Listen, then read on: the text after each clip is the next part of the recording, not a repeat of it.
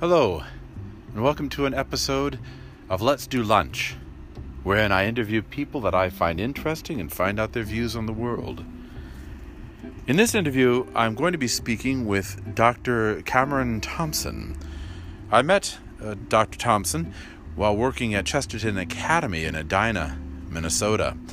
He is a specialist in human formation and in culture, and he is uh, a teacher for many years and an advisor as well. He has his own podcast at the Marchese di Carabas, and I'll put a link to that in the notes down below.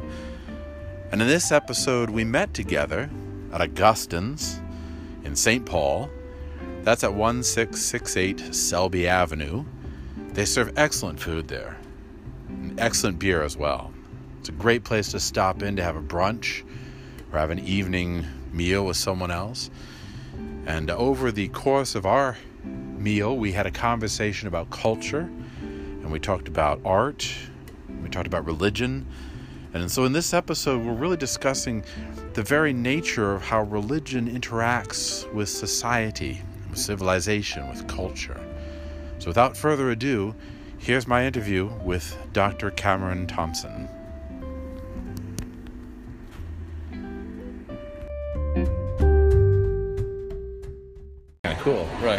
But um, so anyway, I'm talking with uh, Yeah. Dr. Cameron Thompson here. What's your full name? Cameron Michael Thompson, is that right? Mikhail. Mikhail, okay. Yeah, so Who is like for- God. Named for Mikhail Baryshnikov. Oh, really? Yeah. Oh, okay. Yeah, my mom was quite taken with him. Uh, he was big on the scene and the day. I mean, he had just broken, right? He'd just broken across the lines, you know, Mm-hmm. yeah, the, the transfer. Yeah. Um, shortly before I was born, or around that time anyway. So they wanted to name me Mikhail Thompson. But because in America everybody wouldn't. and I have like absolutely no Slavic background whatsoever, so you know, just so that's there, it's clear. Um, but uh, the the idea is that nobody would, would nobody would know to say Mikhail; they would say Michael Thompson. Right. And unfortunately, my parents, I guess, knew a Michael Thompson who's sort of an unsavory character, so we don't want that association. so let's name him Cameron instead. I don't know where they got that. Yeah, I was gonna say, Uh, that's a then- Scottish name, yeah, Scottish? which which is there. There's, Yeah. there's Scottish in, in on my dad's side, um, but uh, but then yeah, so they made Mikhail my second my, my second name. So Hmm. yeah, Cameron Mikhail Thompson. Do you go uh, by the, that pronunciation now, or is it Michael? Yeah, no Mikhail, Mikhail, no, not a Michael. No, Yeah. I, I, I, I don't say I, sh- I don't shun Anglicization, uh, you know, Anglicizing? Americanization. Yeah, It's something Americanization, I'm at least very sensitive to because I think there's a lot in culture that has been lost, a lot in human, a lot in human culture, and very personally in, in various branches of my family, a lot that's been been crushed and uh, destroyed by the by the Procrustean bed of American egalitarianism. that seems to be a common theme with a lot of Americans. That Mm-hmm. you know, you came over here, especially in the 19th century, and you tried to assimilate, and so Yeah. you're great, your magnificent Prussian or Russian or Greek or Jewish Mm-hmm. name was suddenly made into John Doe. You know, Right. Um, I know with our family, uh, we had a similar thing where our our family, which was primarily Scottish, came over here and immediately tried to assimilate into the thing. And yeah, a lot of the, the, the history and the lore was was lost. And uh, in my family, even my father's um, my father's father. Actually, my great grandfather now was he, he drank himself to death, and so when his children were adopted by their uh, maternal uh, father-in-law, um, he basically uh, wiped away every record of my great grandfather. Wouldn't allow his name to be spoken. Destroyed every record of him. Oh, wow. Uh, he just completely cut off the family tree because it was so embarrassing in the South, especially in the 19th century South and early 20th century South, to have somebody do something so horrible as drink themselves to to death. you know? Right. If you couldn't handle your liquor, you weren't a man. yeah, And, and honestly, that kind of, I, I find that um, it is interesting, but that's sort of, that again is a part of that American experience of you don't want to do anything outside of the pale. You don't want to do anything weird. You know, don't be weird. Right. Right. yeah. Fit into that. It's positively un-American. Yeah, it's un-American. Which is an interesting concept. 'cause Other countries don't, other other national groups don't necessarily have the same. To say something is is un-Italian or un-Austrian, it just doesn't have the religious force Yeah. of Doesn't- un-American. Doesn't have the ring to it either. That's Right. un-American. Right. Yeah, that's un-French. right? and pas français. like it just means it just means that it's simply not right. Like it's foreign. Something that's un-American is something that's communist and Yes, right, diabolical. right, right. against what the, the against you know truth, freedom, and the Ameri- freedom, justice, and the American way. Like Superman would not yeah, be happy. Right. Superman is totally American, but like for instance, you know, you and I have been talking uh, even before this interview Yeah. about the whole um, desire to get out of the system, get out of the, the, the, the monetary system that we have, Mm-hmm. and and that in and of itself is fascinating to me because we are we have that monetary system ingrained in us as Americans, like. Mm-hmm. The buying of, of stuff and the selling of stuff and the selling of labor is part of what most people conceive to be the American thing. Um, and it's a big question. How do you divest yourself from it? How do you step away from that sense that I have to have more stuff? I have to get more stuff. If I'm not selling stuff, I'm not good. If I don't have a job, I'm not good. Well, I mean, I think those things are with so within the context. Though, those things are true. Mm-hmm. If you're not buying more stuff, you, you, you will literally live in squalor because your shit will break down. I mean, yeah. to, to, to be, you know, to be frank, like you've got a whole system, so it can't be merely a personal choice. Mm. And those who make it merely a personal choice, which is part of the problem because that's part of the, the individualism is part of the ideology behind it. Uh, to make an individualist turn isn't to escape the system. You know, it's just to, to run off into the desert and you Yeah, find out right, that yeah, is yeah. no sanctuary, right? Yeah, right. There's no sanctuary. yeah. Um, right. but, it does not uh. But the, um, you know, I think if you're going to live within the system, you have to abide by the rules of the system. So the only way to get out of it, you actually have to f- break out of the matrix. You Yeah. can't simply live differently within that matrix because the matrix is your whole social and political construct, Right. uh, and that, that, that forces conformity. And, and a lot of people, I think, when they would hear that sort of sentiment, would say immediately it's a communist sentiment, right? I mean, they would say that if you don't, if you bite the hand that feeds you, because up till now you've been able to suck down cappuccinos and drive around on the roads and all that kind of stuff. And if you say I, I want out of that system, you're somehow being ingracious and you're suggesting a um, a communist system rather than this capitalist system. I mean, what do you think of that? I mean, you- Well, that's part of that's part of the, I mean that's part of the religion, right? We have to. As, I mean, so I'm an anthropologist, and I look at this from a religious viewpoint. Right. You know, if we're looking at it as, as an anthropo- as an anthropologist. So if I were, you know, coming from Mars, if I were a Martian or something, I came down to Earth, right? And I was looking at this, and you asked me, and then I made a report on, say, Americans and the American religion versus others doing this kind of thing. Would say that the American way of life is a very religious. This is a religious society. I mean, in that way, the Puritans of Plymouth Rock succeeded, uh, and and other groups. I mean, it's obviously a very nuanced sort of history, but but the idea that there's there are dogmas and anything other than those dogmas is, is clearly heresy and needs to be stamped out. And one of the sort of American ideologies, at least of the last century, is that if it's un-American, it's it's de facto communist because that was right. the great enemy Yep. was the USSR for the last almost hundred years Yeah. at this point. For, for the last hundred years at this point. Um, and so so it's very binary because the American system itself lives in a binary Hmm. cosmology. Right? There's good and there's evil. There's America and there's not. There's democracy and freedom and everything American and there's everything else. Yeah, right. Which is why even the political system in the United States is a two-party system and can only be a two-party system the way that it's set up because that's Yeah. baked into the cultural ideology, the religion of the people. That's a good point. Because religion isn't just theology. Religion is a whole religious sensibility, way of life, Yep. and everything, which includes economy, uh, institutions, uh, and uh, worldview, uh, for lack of a better word. Mm-hmm, And so I think to say that it's communist, well, no, necessarily. Is it un-American? Absolutely un-American. Hmm. And I mean, even in the heretical sense of the, you know, the sense of the term meaning heresy. Yeah, yeah, but it's not. Doesn't necessarily mean communist. It has nothing to do with Marx. Marx was just another big, you know, warmed over bourgeois pig himself. you know. Yeah, right, exactly. no, no portion for you, comrade. Yeah. Your beat fraction is cut off. Right. Um, you know, that's, that's again, that's very interesting to hear. Um, I, I, I've often heard that even Catholicism in America is not actually Catholicism; it's more like American Catholicism. Yeah. And I think that there's testimony to this in the fact that when many Catholics uh, go to other parts of the world, they're absolutely floored at how other Catholics in the rest of the world live. They're scandalized. They're scandalized by it. They think Right. that the other people are less Catholic. Right. Their their Catholicism is somehow adulterated. Right, right. Yeah. And for me, even for me, and I grew up Protestant. You know, I grew up Anglican, and Really? we con- yeah, we converted. Yeah, no, no, Revelation. There it is. Wow. Uh, I, my family converted when I was uh, 12 years old, and I took it seriously when I was 14, uh, Catholicism. But other than that, I was used to the Anglican liturgy, and Sure. and that's beautiful. It's a beautiful liturgy. Yeah. But it's, uh, the drawback is it's also very white bread. Yeah. it's, but it's Anglican. It's angle right in it, and so it's very clean and very decent and very um, uh, ornate and very beautiful. and God help you if you got sick in the middle of Mass, or if you had a crying baby, or if you had, had done something scandalous, like had an affair, you know. Yeah. Uh, there's no forgiveness in that sense in the Anglican Church. So I grew up with that sort of thing going on. And um, when we when we became Catholic, I thought this was Catholicism. This is, the American thing was Catholicism.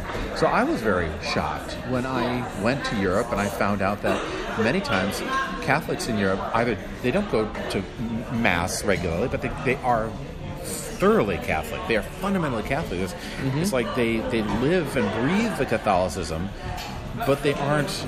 They don't do this regular church going thing. They don't. Um, they don't consider it to be uh, a church that you de- you never get forgiveness in. Even sometimes they think.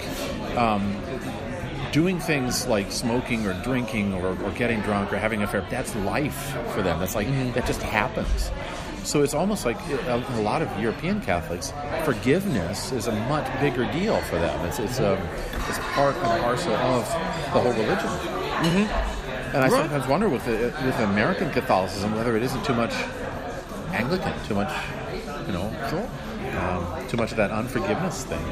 I mean, I think that's that's that's a very interesting way to frame that up. I mean, I think that that you know whether we articulate it in that way or not, I think that what you're saying is true.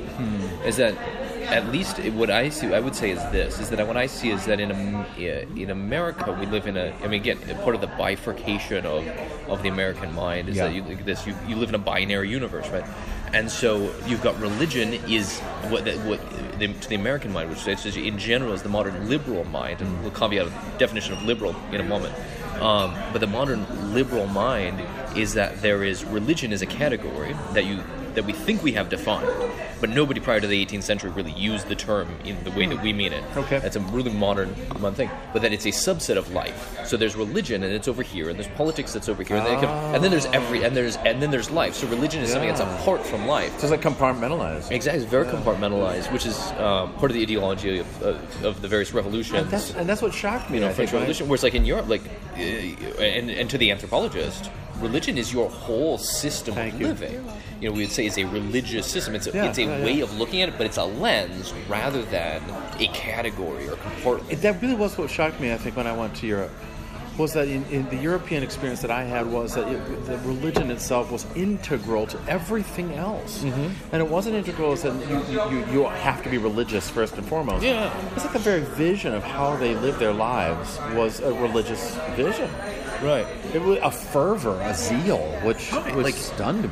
The, the, the, the feast day of the local patron saint Yeah. is a civic thing because Yeah. the whole civic, the whole civic city Yep. is up celebrating, whooping it up. We got a big parade. There's idols everywhere, and you're shooting off bottle rockets. And Whereas you know, God, God forbid. God forbid here that you would have some big religious festival uh, because you'd be seen as weird, as a freak. You know, And it's not because it's really. Here's the interesting thing, because we back to the definition of religion. It's not because it's religious, but it's it, it fits. So there's what I would say is you know the small r sense of religion, which is what the modern Western person thinks of the term religion. It's a category, and it's primarily composed of theological beliefs. Yeah. Right. Um, and and that's what we say is religion. But the but the anthropologist from Mars, looking at the modern Western man, is going to say that's really weird that he uses that term religion for that, when really the term you know he's got a religion, and this is a minor deity.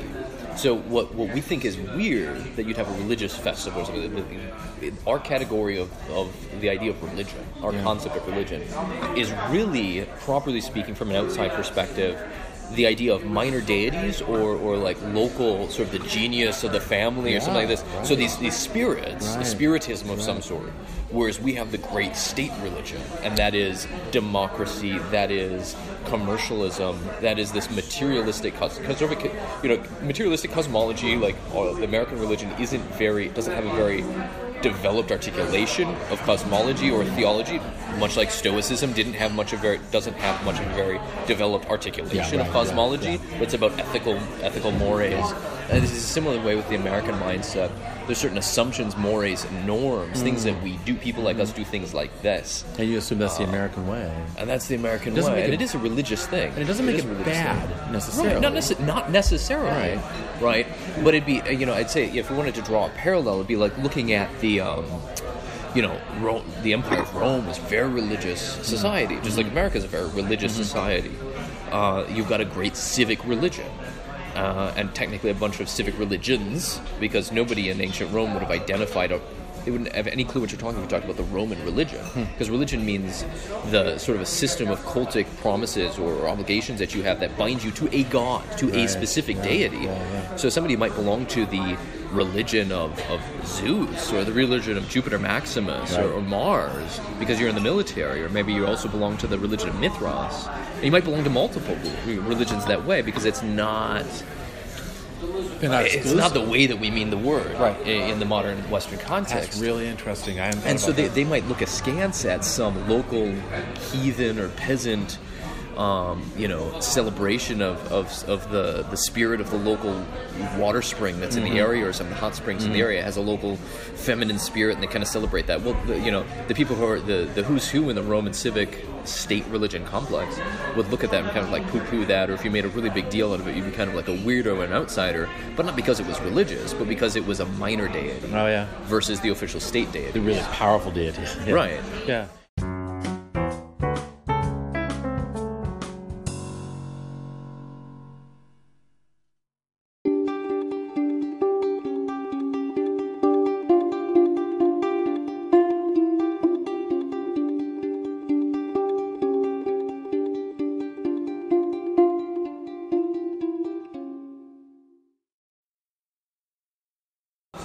Just to make this clear, I've always loved this country. I think this is Sure. still one of the greatest countries uh, in history. And uh, I understand when Lincoln says that we have to take the law of the land to make it a state religion. You know, like, I understand what he's saying. Yeah. Um, but I somehow wonder if that didn't morph somehow. Maybe after Lincoln got himself whacked there in the theater, I don't know. Um, maybe it began to morph into being more like a fusing of the- the state religion versus the way religion had been thought of before. Uh, a fusing of the state religion and whatever the dominant Christian religion was. I don't know. Um, it just seems to me now that that the majority of people don't see a, a problem with going to a church on Sunday and then for the rest of the week churning and churning and churning in order to produce more product or in order to produce more cash or in order to uh, get a one-upmanship on somebody else. And to me, that's that's um, it's always been disturbing. It's always been disturbing. But I, I have no pretensions. To, I hate communism. Sure, I, I have no pretensions to communism. No. It's just for but me, it's not like that's the only alternative. We, I no, no, no, right? Because the Right. binary thing. But it's it's like how do you how do you get yourself mentally out of that? Yeah. I am defined by my job. I am defined by my income. Uh, I am defined by the fact that I have to go to church every Sunday. How do you move away from that to a sense more of like what what Hopkins says? The world is charged with the grandeur of God. How do you move towards that? You know. So that that those are two powerful questions right there. I think one is the answer to the one is is, is simply it's a matter of religious conversion, because we all we're all larping as as Christians on Sunday. We like to we like to create live action role play. Right? Okay, I was gonna We- say, yeah, gotta define that LARPers, one. Live action role play. we we um, we all you know we all cosplay as Christians on a Sunday, um, maybe right. But you're not really. That's that's what, that we self-identify as Christians Yeah. because we go to a church of some particular denomination or another on a Sunday. Um, but but our religion, again, if I, from an outside observer, you know, the, the anthropologist from Mars comes out and say, no, your religion is is this this the, these ideas that you're defined by your work, by your. We have a very rigid caste system in America, and you're defined by what you do, how much you produce, that you have these obligations. All, this, all of these are religious sensibilities. And so to break out of that is, is in part a question of religious conversion. Yeah. And it's radical, and it has to be radical because that's the nature of that kind of um, psychological experience, right? And that's an individual thing. I mean, it's each person has to go through that. You can't like create a, an app. For Well, somebody to do no, you can't create an app for someone to do it. And I mean, I think it is a personal thing, but I've never known it over the course of history to really be an individual by individual thing. Hmm. You can't simply break out of something and then go find something else. Uh. you you can only really, I think, uh, there's a hedge on this, but I think it may be the case. You can really only be, switch from one thing to another. There is no in between of of sort of like anti- antinomial space where you just be like without norms. uh, yeah, I wonder because if I think of all the sort of massive conversion things or shifts in culture and society, from anything from from baptism of Clovis and the Christianization of the Franks Yep. To the conversion of Tibet to, to Buddhism, is is that it's an institutional thing, civilization, you know, sort of a, a tribe or clan or nation or kingdom or what have you shifts and says, okay, now we are this. And we're going to erect temples to this god instead of that god. Yeah, we're yeah, going to yeah. tear down or repurpose the old ones. Yeah. And you have a whole systemic shift. It fa- fascinating you should say that because I, you know, I just did a, a, a podcast on that shift that must have occurred sometime or another from the Neolithic uh, to Oh, sure. modern. This axial kind of yeah, thing. and, yeah. And, and like you look around now and you see what are the temples that we have? If anything, it's like the roads and the buildings. the And, roads that built the malls. yeah, the- right, right. yeah. Those are th- those are, and even you could say the infrastructure of the internet. That those Yes, are like the personal shrines Yes, in your home that yeah. connect you to all the Those other temples in a believers. way. They're temples in a way. Absolutely, Yeah, those are domestic temples. No, I can't.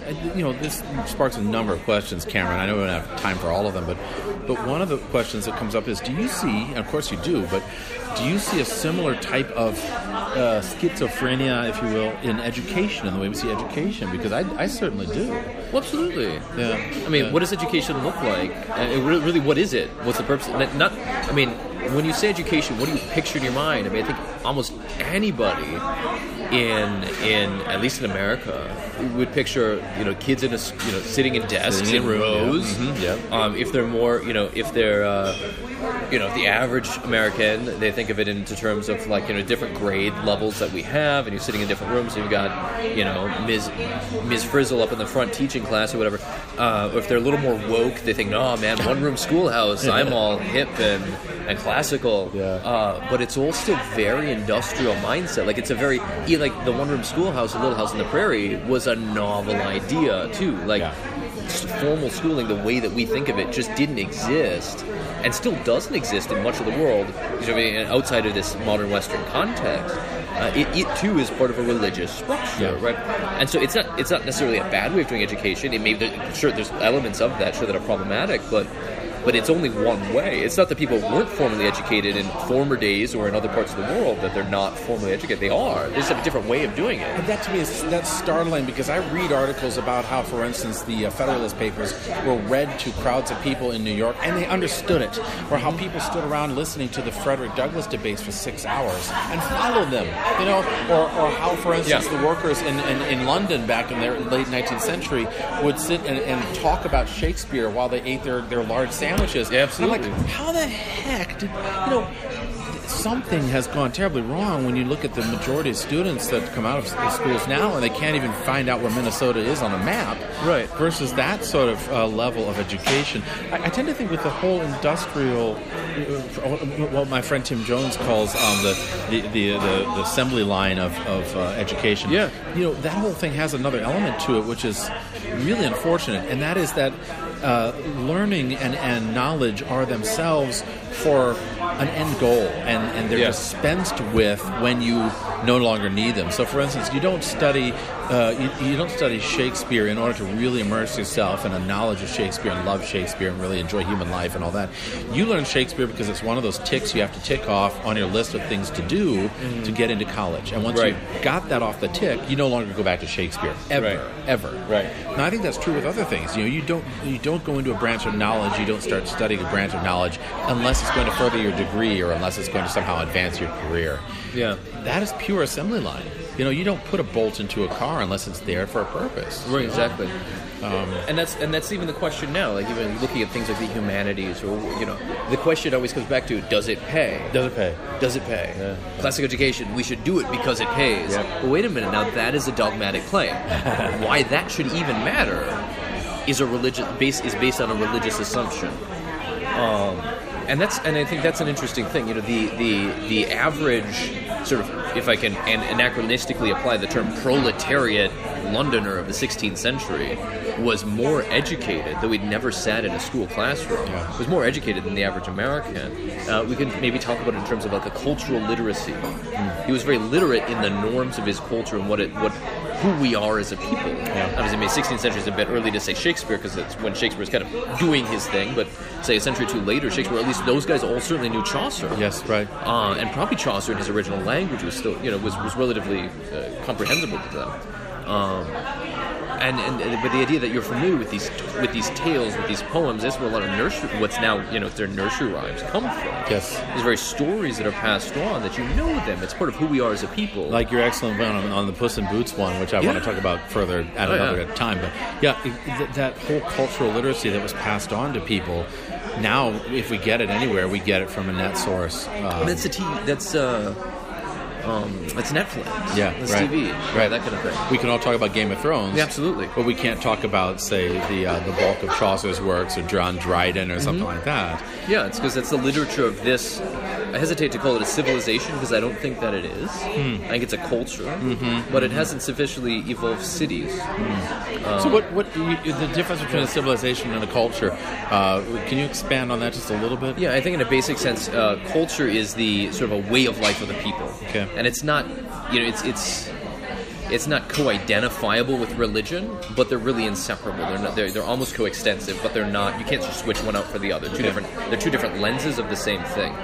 Um, but that it's a way of life of people that has some sort of permanent form embodied in institutions or organizations um, and, and practices Yeah. And a, and a way of being in the world.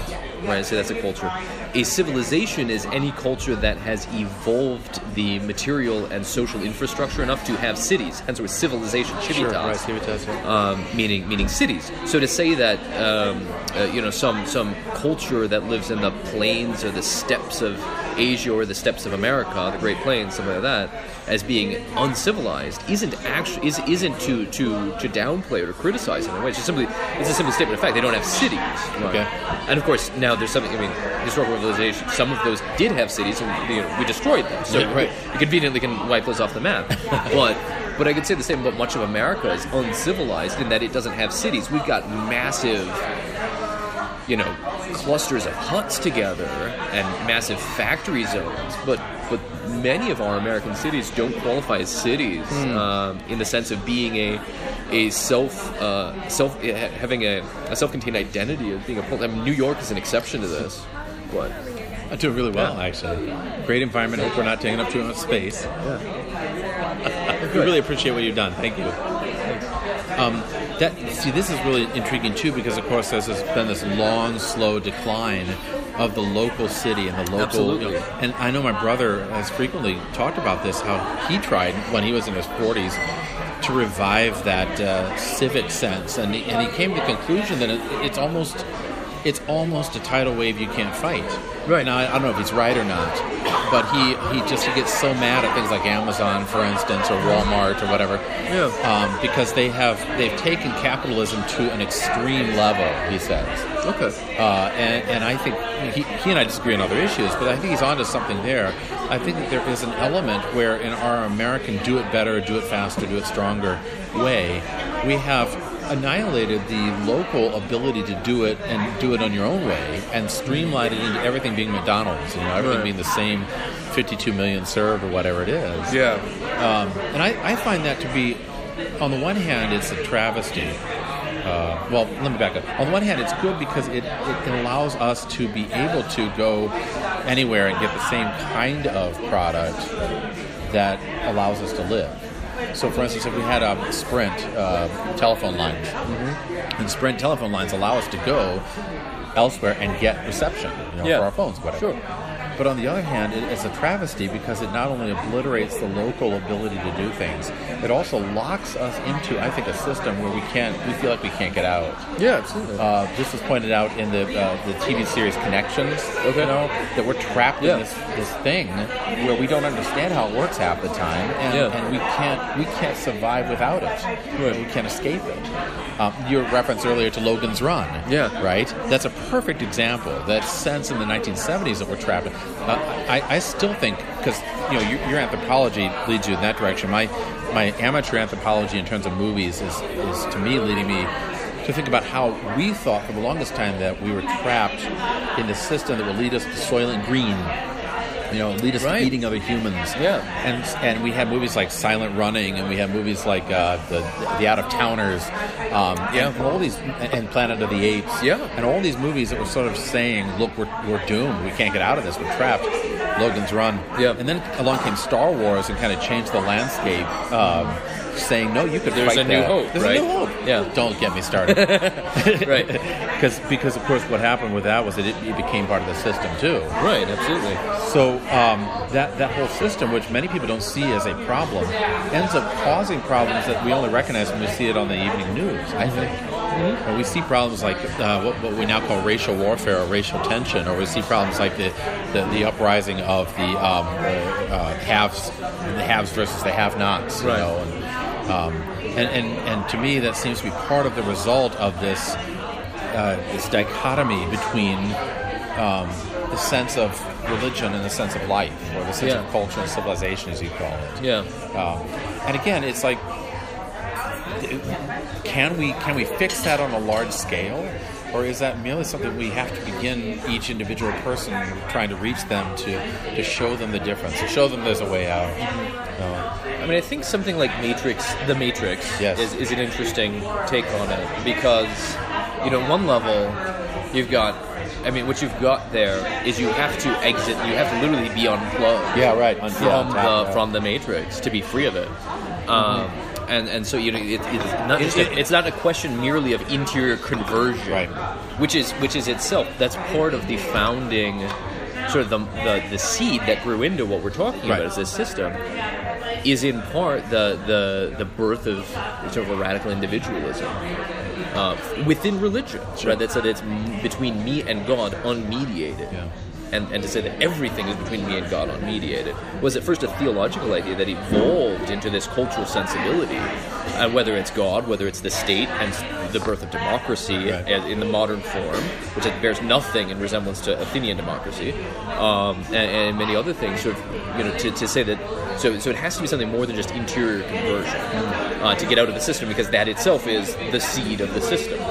Um, but what you've got is somebody has to be awakened, but they're not merely awakened and living in the Matrix. They're awakened and pulled out of the Matrix. Because interesting, a, a detail about that. So when Neo is awakened, right, they have to hurry and find him and get him because as soon as he wakes up, the machines will dispose of him and they flush him down the toilet. That's true. Yeah, that's true. Because as soon as you wake up, you're no longer conducive to the machine. When Yeah. a cog starts acting up or it starts grinding other wheels, Toss it out. You got to throw it out, man, or the Right. machine's going to break. Right, and the machine is a very efficient, self-correcting system. And what that means, practically speaking, is that you get fired, or you, you never you aren't able to, get work anymore, or Yep. you're maybe arrested, or you're you know um, your, your assets are seized, Or just whatever. simply you lose your friend. You, you, you're Lose raving. friends. You're a raving lunatic you're- because you're a loony. you're talking about a world outside of the dome, and well, Yeah, there is no You know? sanctuary. yeah. Right. Yeah. Huh. And so I think that's Huh. still Huh. true. And you know, I think it has to happen on two levels. I would say maybe not at a massive scale because I don't think that's possible. And I think the idea of massive scale is simply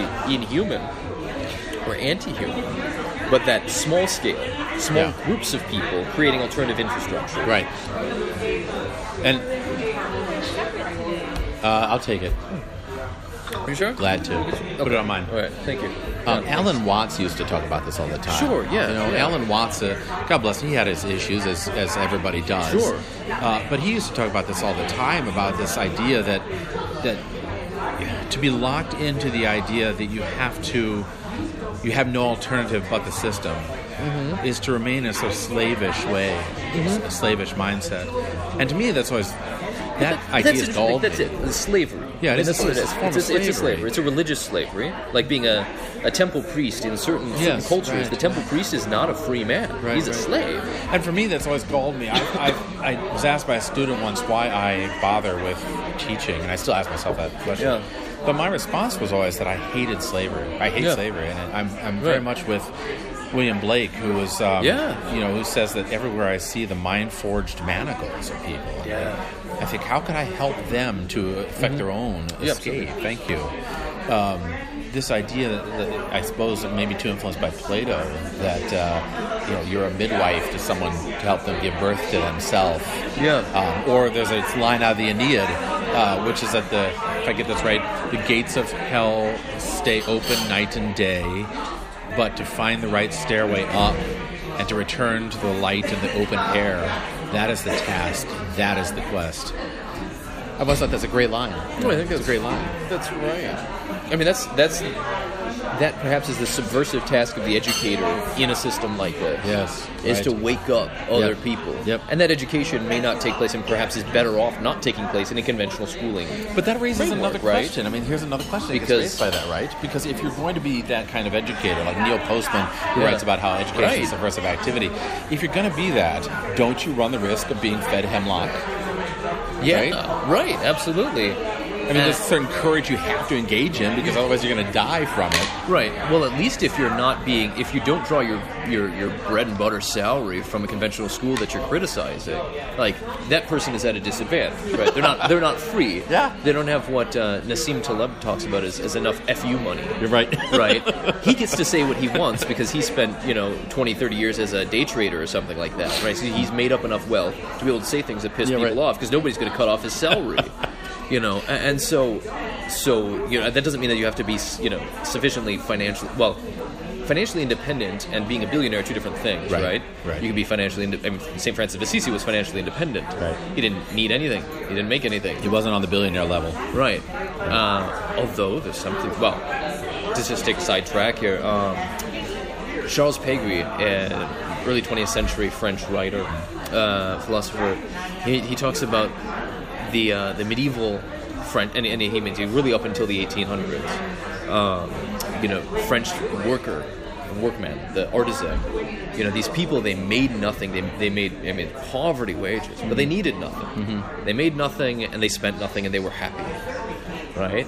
Because they, they- weren't living in a fun, fun, fundamentally monetary system, Yeah, right. Like you didn't need much to Right. live.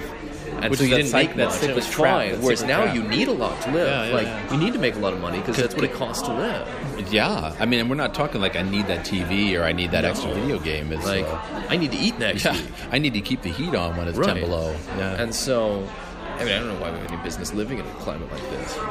That's a whole other question. But Part of the Great White North. The educator, you know, in a non-conventional sense, an independent educator, and whether that's somebody who writes books or somebody who runs a TV series or, you know, a podcast or something else is sort of um, independently owned and operated, is a little bit more free to be able to awaken minds and hearts. Yeah, right. To be uh, the midwife of the Right. sort of self-birth of souls. And so they're given a certain charge, a responsibility. I hate to quote Spider-Man, but Mm-hmm. you know, with great power, um, they're given a certain responsibility where they really have to take seriously what they're doing. Is not just getting a kid into college, but really giving them the tools to accept their own salvation when it comes to them. I suppose you could say. That's that's really great. I know we need to wrap up here, but Yeah. uh, just to just to finalize, um, uh, Cameron, I really I appreciate your meeting with me today. I appreciate this whole conversation. I think this No, is a pleasure. it's absolute joy, and it's um, it's an ongoing discussion because I know that I'll get in my car and I'll come up with more questions. Right, you know. that's how it is. The nature of people like us Yeah, is think all the good ideas, but you know, at like ten o'clock tonight, go, oh man, we should talk about this. And uh, I want to thank you for that. Is there anything else you wanted to, to mention that I can put in the podcast? Uh, certainly, I would say if you haven't checked out Cameron's podcast yet, go do it. Um, if, if you had any last The, uh, words, I'll let the you Marchese di finish. Carabas podcast. There you go. Um, We'll yeah, put it in the check it out. Yeah, in the si- in the in the notes there. That'd be good. I think. I mean, just to, to, to give something of a takeaway, sort of a definitive answer to the question, what do you do? Um, I think at the I think it's at two levels. At the individual level, or the personal level, uh, of gr- gaining regaining some ground of authenticity. And by authenticity, I mean that in the uh, old sense of the word, the self-ownership, authenticals, being, being master of oneself, uh, to, to regain that in some way, uh, which starts with in, interior combat, right? Conquering yourself so that you can be free vis-a-vis the, the world around you, not merely uh, a slave to the, uh, the influences that, that around you. And I think at the higher level, we need groups of people who can coordinate together. Even looking at the, the case of early Christianity spreading throughout the empire, didn't happen by means of individual interior changes of heart, but you had an interior change of heart. An individual would have a conversion, and they would enter into an alternative system. There was a, point. there was a body, which is why the church was so important. Individual Christians were not a threat. individual Christians. It was the it was the corporate church that was a problem, uh, and that is a problem in other in certain countries in the world, Saudi Arabia, for instance. Um, that it's the corporate church because that's an that represents an alternative system that they become part of, and so we need something like that to wake people up and for them to enter into because you can't do it alone. We're social beings. Yeah, absolutely. Thank you so much. Yeah, really appreciate it.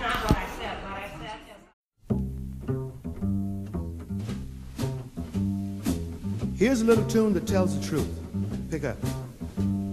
A man ain't a man, tell a woman, cause his name. A man ain't a man till he sets a woman's heart aflame. Till a man makes a woman obey his every rule. He's just a little fish in a great big pool. A man ain't a man till a woman calls